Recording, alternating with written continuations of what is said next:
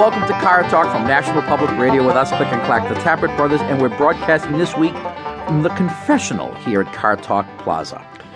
Yeah, this was sent to us by a guy named Stephen Fairclough.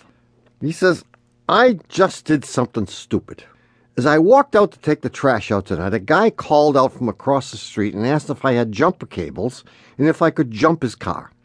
Always eager to help with a car problem, I agreed and pulled my 1955 Chevy pickup around. I jumped out of the truck, leaving it running, and pulled out my girlfriend's jumper cables and instructed the guy to connect them to his car.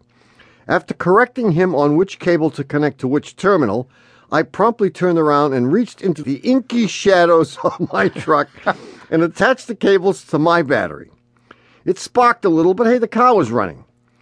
As I stood there explaining how a charging battery generates hydrogen gas, I noticed the jumper cable was smoking.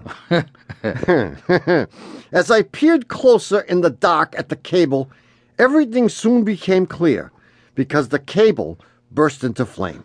I, I tried to disconnect the cable, but it was too hot, so I just burned myself.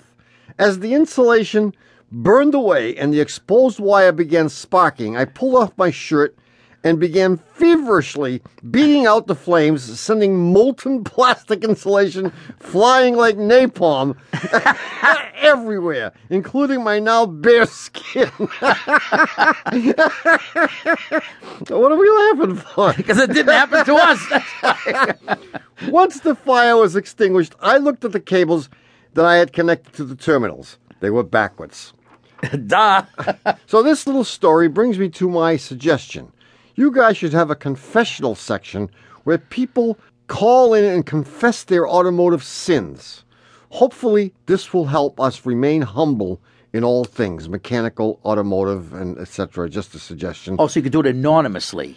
You could change but, your name. But I thought we should do it for each other right now. You can mention something that was as stupid as that that I've done, because I know something as stupid as that that you've done. She's I,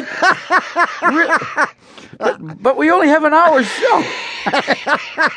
well, I remember doing something really stupid like that once. I, I forgot what I was actually up to, but I know that the valve cover was off, and th- th- I was cranking the engine, and of course, I disconnected a couple of wires, spark plug wires, to do this for some reason, and not realizing that as the valves are going up and down gasoline is sort of being spewed out. Um, and I remember the spark that came and blew my head off. oh, that that explains a lot. you know, do you remember that day? I do. Uh, I remember looking for your eyebrows on the shop floor, not being able to find them. Oh yeah, that was a good one.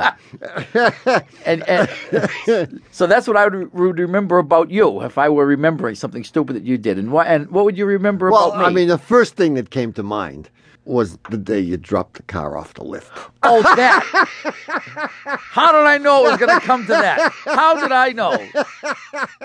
it was it was a, a, a mistake that anyone could have made.